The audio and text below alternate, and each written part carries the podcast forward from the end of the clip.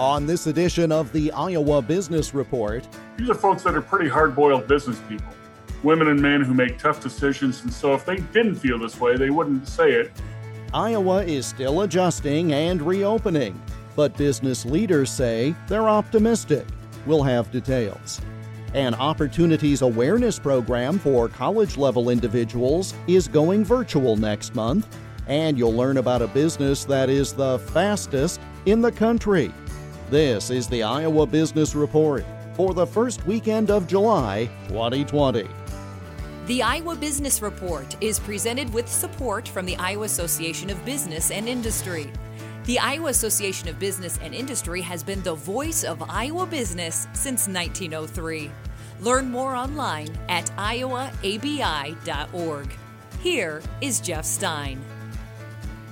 The Iowa Association of Business and Industry annually hosts its Taking Care of Business conference in early June. It's a wonderful engagement and networking opportunity for the more than 600 who attend. But like so many events in the COVID 19 era, the 2020 ABI conference was canceled. I connected recently via Zoom with the president of Iowa ABI, Mike Ralston, to talk about how the group connected with its members without an in person conference and to find out the mood of ABI members as the third quarter begins. Well, Jeff, you're right. We had to cancel our 117th annual meeting, and that wasn't done lightly, but it was the right decision to make. But we, we did still want to make sure we touched members in some way, not only to uh, make sure they had the information they needed to take care of their employees and their business, but also to hear from them about what business is like and what they expect to happen. And so we held a series of Zoom meetings. Everybody's familiar with Zoom or WebEx or you name the platform anymore. Uh, with members, we didn't know whether members would sign up for these meetings. We ended up having hundreds of participants. Uh, generally, I would say in the southeast, southwest, northeast, northwest, and central Iowa regions. And um, the the meetings were the meeting. It was terrific to see to see folks. What sort of things were you able to convey that the organization was doing? Whether in the normal course of affairs, things you might have reported on had there been a conference, and, and some initiatives that, that ABI has had to undertake in light of the global pandemic and the economic shutdown? Well, we kind of addressed several things. And the first, we, we talked about uh, what ABI's focus had been since the pandemic hit. And, and for Iowa, that's sort of mid March, as you know. And our focus had really been on two things as our members wanted help to take care of their employees. So, first, we helped them uh, keep their employees safe. We connected members with uh, personal protective equipment, uh, dealt with other things, provided policy information on the kinds of things that would help them uh, take care of their employees. And then, second, for those employers who were forced into having layoffs and that sort of thing, we wanted to make sure they knew about uh, unemployment insurance in Iowa, how their employees could take advantage of that because those dollars are paid by employers and uh, they wanted to make sure their employees were taken care of. So that was our first thing, and then we kind of pivoted to making sure uh, we were taking care of members when it came to supply chain issues. Perhaps somebody had a vendor in a state that was under lockdown or was uh, doing business with a foreign country and couldn't get their products, and so they need those products to get their products uh, fully complete. And so we helped a couple members uh, deal with those sorts of issues. We helped members deal with financing issues and the Paycheck Protection Program, all those things. So that was kind of the the first part of our meeting was making sure that members had the information and assistance they needed there. What did you hear back from the members? Were there various themes or things that were surprising to you as they gave you feedback about how 2020 had been for them? There was something surprising. That is, I was surprised by the optimism that members expressed. And again, not all of them, but primarily these were manufacturers. And uh, almost all of them had seen a decline in business as you would expect. Some were doing well, had no had no loss. In fact, had gains year to year, but many had losses of say 10 to 15 percent. We had one uh, that was more like uh, 43 percent, so that's pretty drastic. But even those who had, had had suffered pretty major declines shared information that led them to believe that the coming quarters would be pretty positive and that they expected an uptick, and that's uh, that's the big thing. You want to make sure that there's uh, something in the pipeline to to uh, make things better. So they were verbalizing this earlier in June, just before you sent out the quarterly business survey.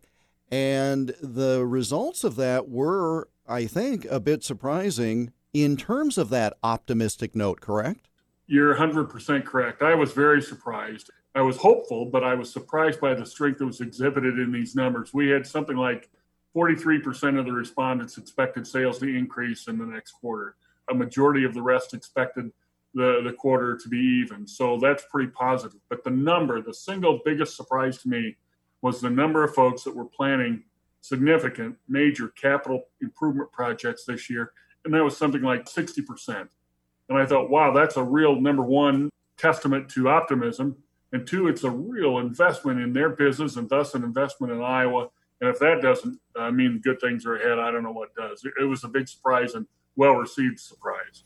And I'm looking at the numbers now, and as you mentioned, by the time you add the respondents who say sales will expand or stay the same, certainly not a decrease, expand or stay the same, that's more than three quarters of the mm-hmm. respondents.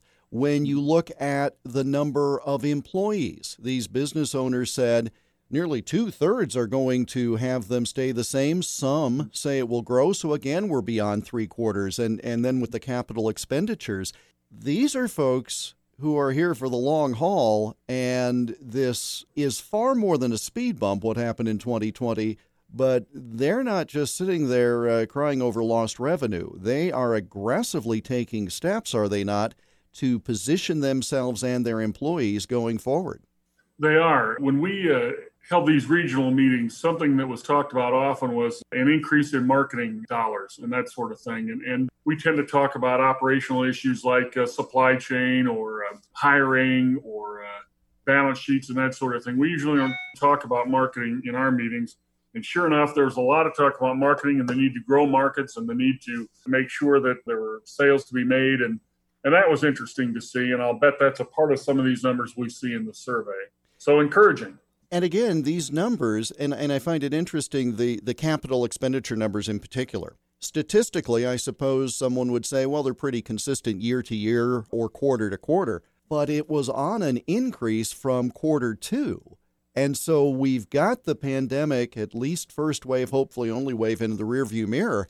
And that optimism level was greater. It was on the uptick. The trending was certainly in the right direction, strong before, but but trending even stronger.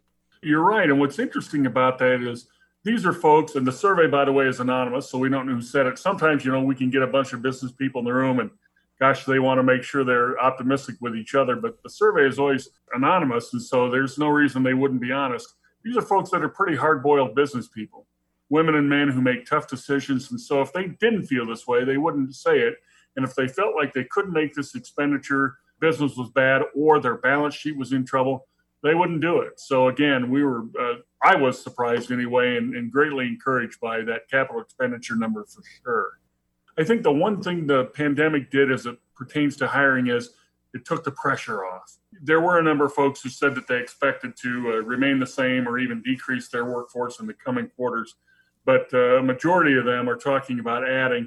And so, if you're a recent college graduate, I think the word is hang in there because hiring is going to be uh, on the uptick again soon. And so that was something else that kind of came through, I thought.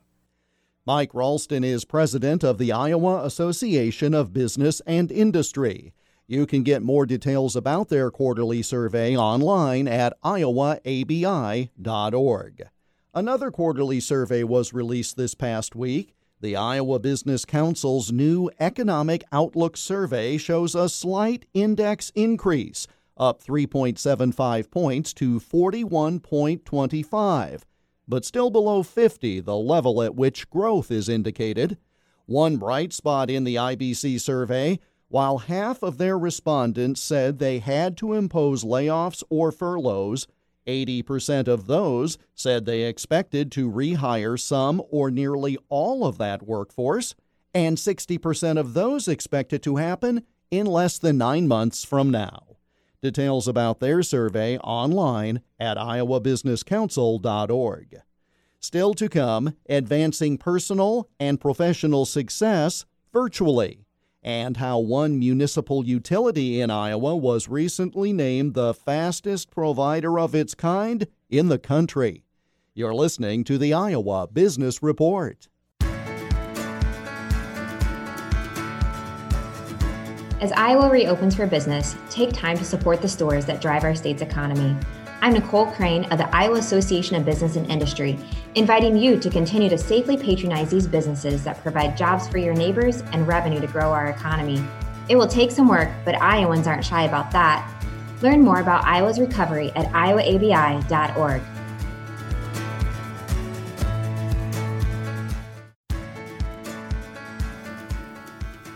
The Iowa Business Report is a copyrighted production of Totally Iowa Media, which is solely responsible for its content.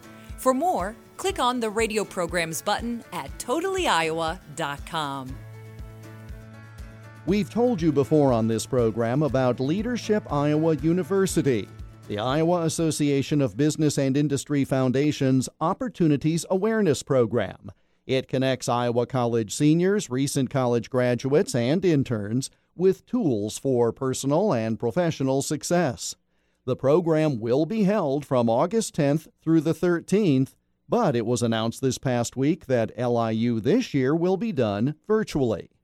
The agenda includes four half day sessions, discussions, and workshops on topics ranging from applying personal strengths to visualizing success as young professionals in Iowa and preparing for today's workplace generally. Leadership Iowa University was created a dozen years ago in response to the financial crisis at the time to provide support for young professionals at the time between college and career. Applications for this year's program are now being accepted. The deadline is July 24th or until the program is filled. And in order to provide a meaningful experience, LIU is limited to 20 to 30 participants.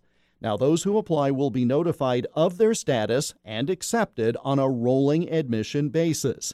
The cost is $75, and you can apply online at leadershipiowauniversity.com. Not only can individuals apply on their own behalf, companies can apply in support of employees and interns. For more information, go to the website leadershipiowauniversity.com or send questions by email to foundation at iowaabi.org. Coming up, a first in Iowa. You're listening to the Iowa Business Report. The Iowa Business Report is presented with support from the Iowa Association of Business and Industry, helping develop the next generation of business leaders through Leadership Iowa and Leadership Iowa University. To learn more, go to iowaabi.org. In this week's business profile, we'll introduce you to Cedar Falls Utilities, and Umbrella for a collection of municipally owned companies. I talked this past week via Zoom with Steve Bernard, Cedar Falls Utilities General Manager, about another major upgrade to their broadband internet service. Cedar Falls Utilities is organized as a municipal utility within the state of Iowa. So our primary charter is to serve the residents of Cedar Falls. We're formed by the community. We're governed here locally by the community through a five member board who are all residents and citizens of Cedar Falls. So our governance structure, of course, is much different than a private company. That allows us some nice benefits from a flexibility standpoint, the ability to make decisions here locally.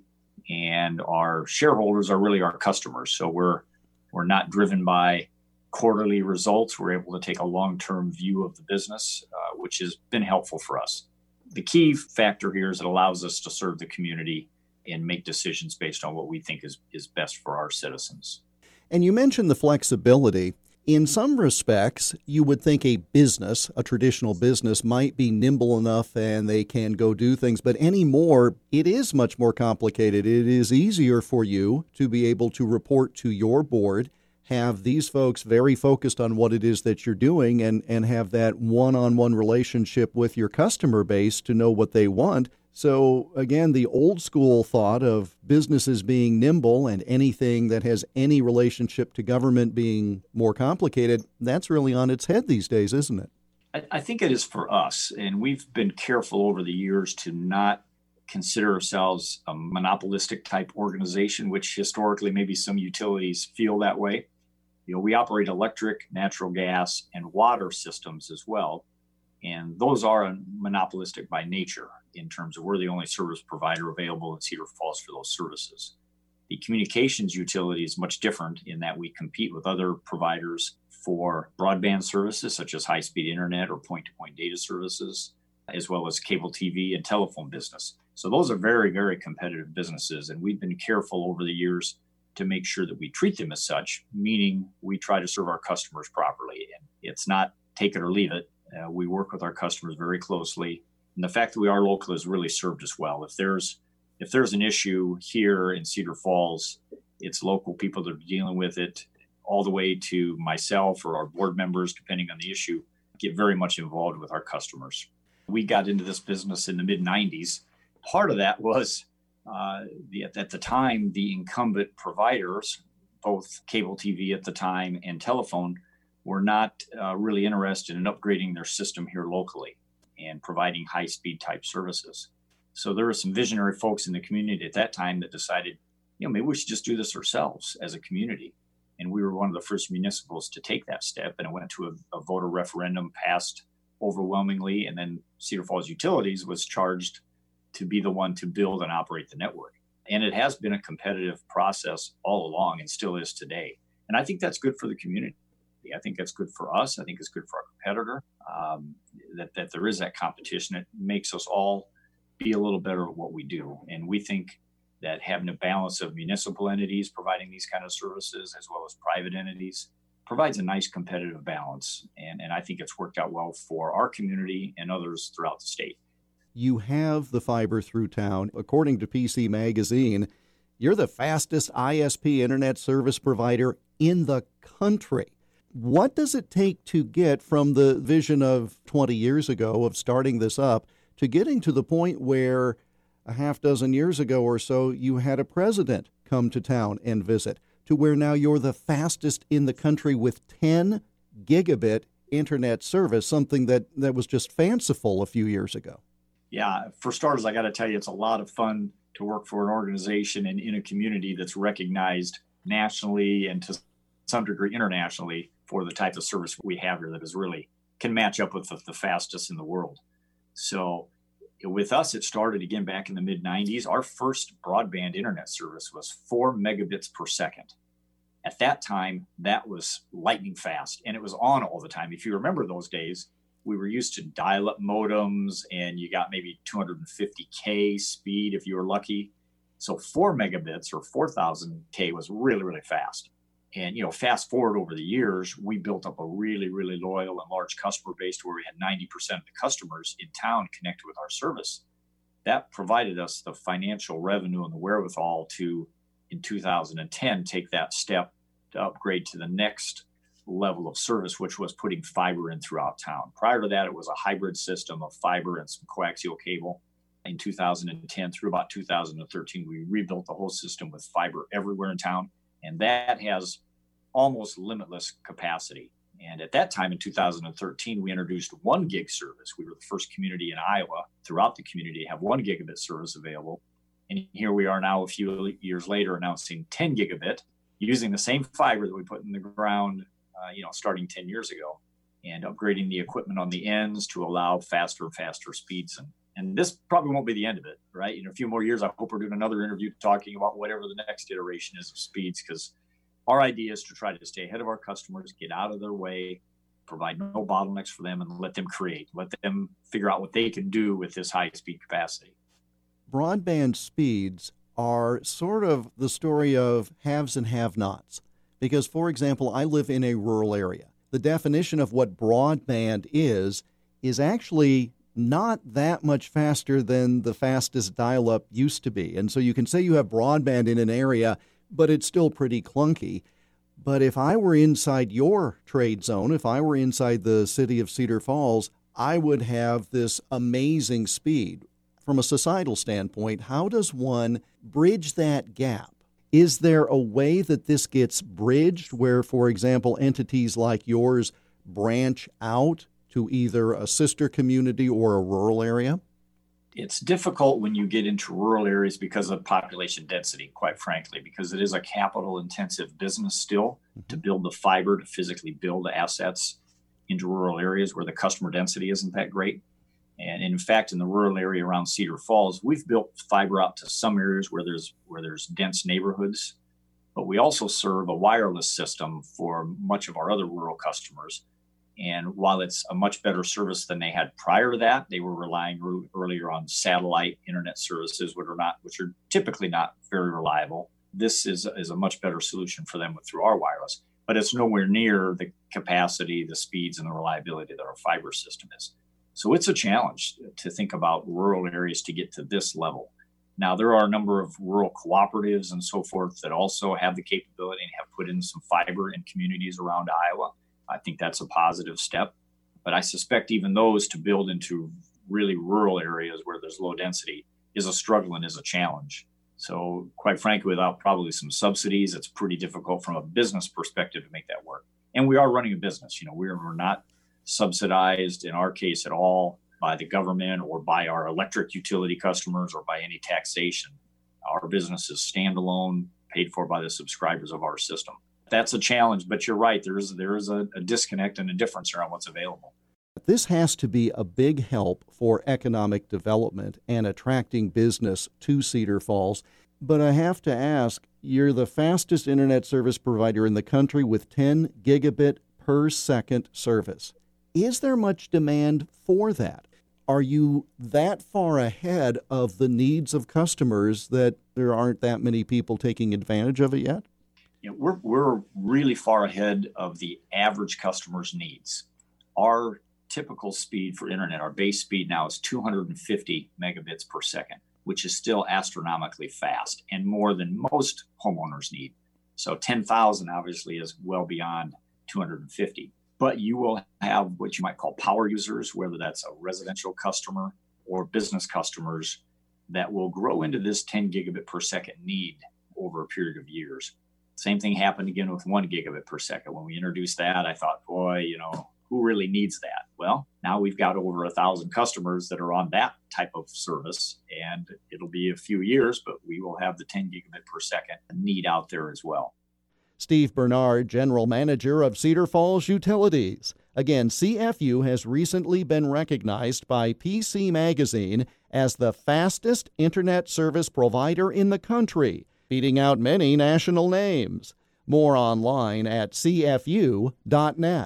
And that brings us to the close of this week's program. Next week, how to tell your business's story and have the audience believe what you're saying. That and more next week at this same time. In the meantime, you can listen to all or part of today's program by going to totallyiowa.com and clicking on the radio programs link. You'll also find podcasts of full interviews with many of the people you hear on this program. They're listed as IBR Extras and IBR Business Profiles. And we're also found on all the major podcast distributors, including Stitcher, Spotify, iHeart, Apple, and Google. We welcome your comments. Send them by email to radio at totallyiowa.com. I'm Jeff Stein. Thank you for joining us, and we hope you have a prosperous week. The Iowa Business Report is presented with support from the Iowa Association of Business and Industry. Follow ABI on Twitter at IowaABI and online at iowaabi.org.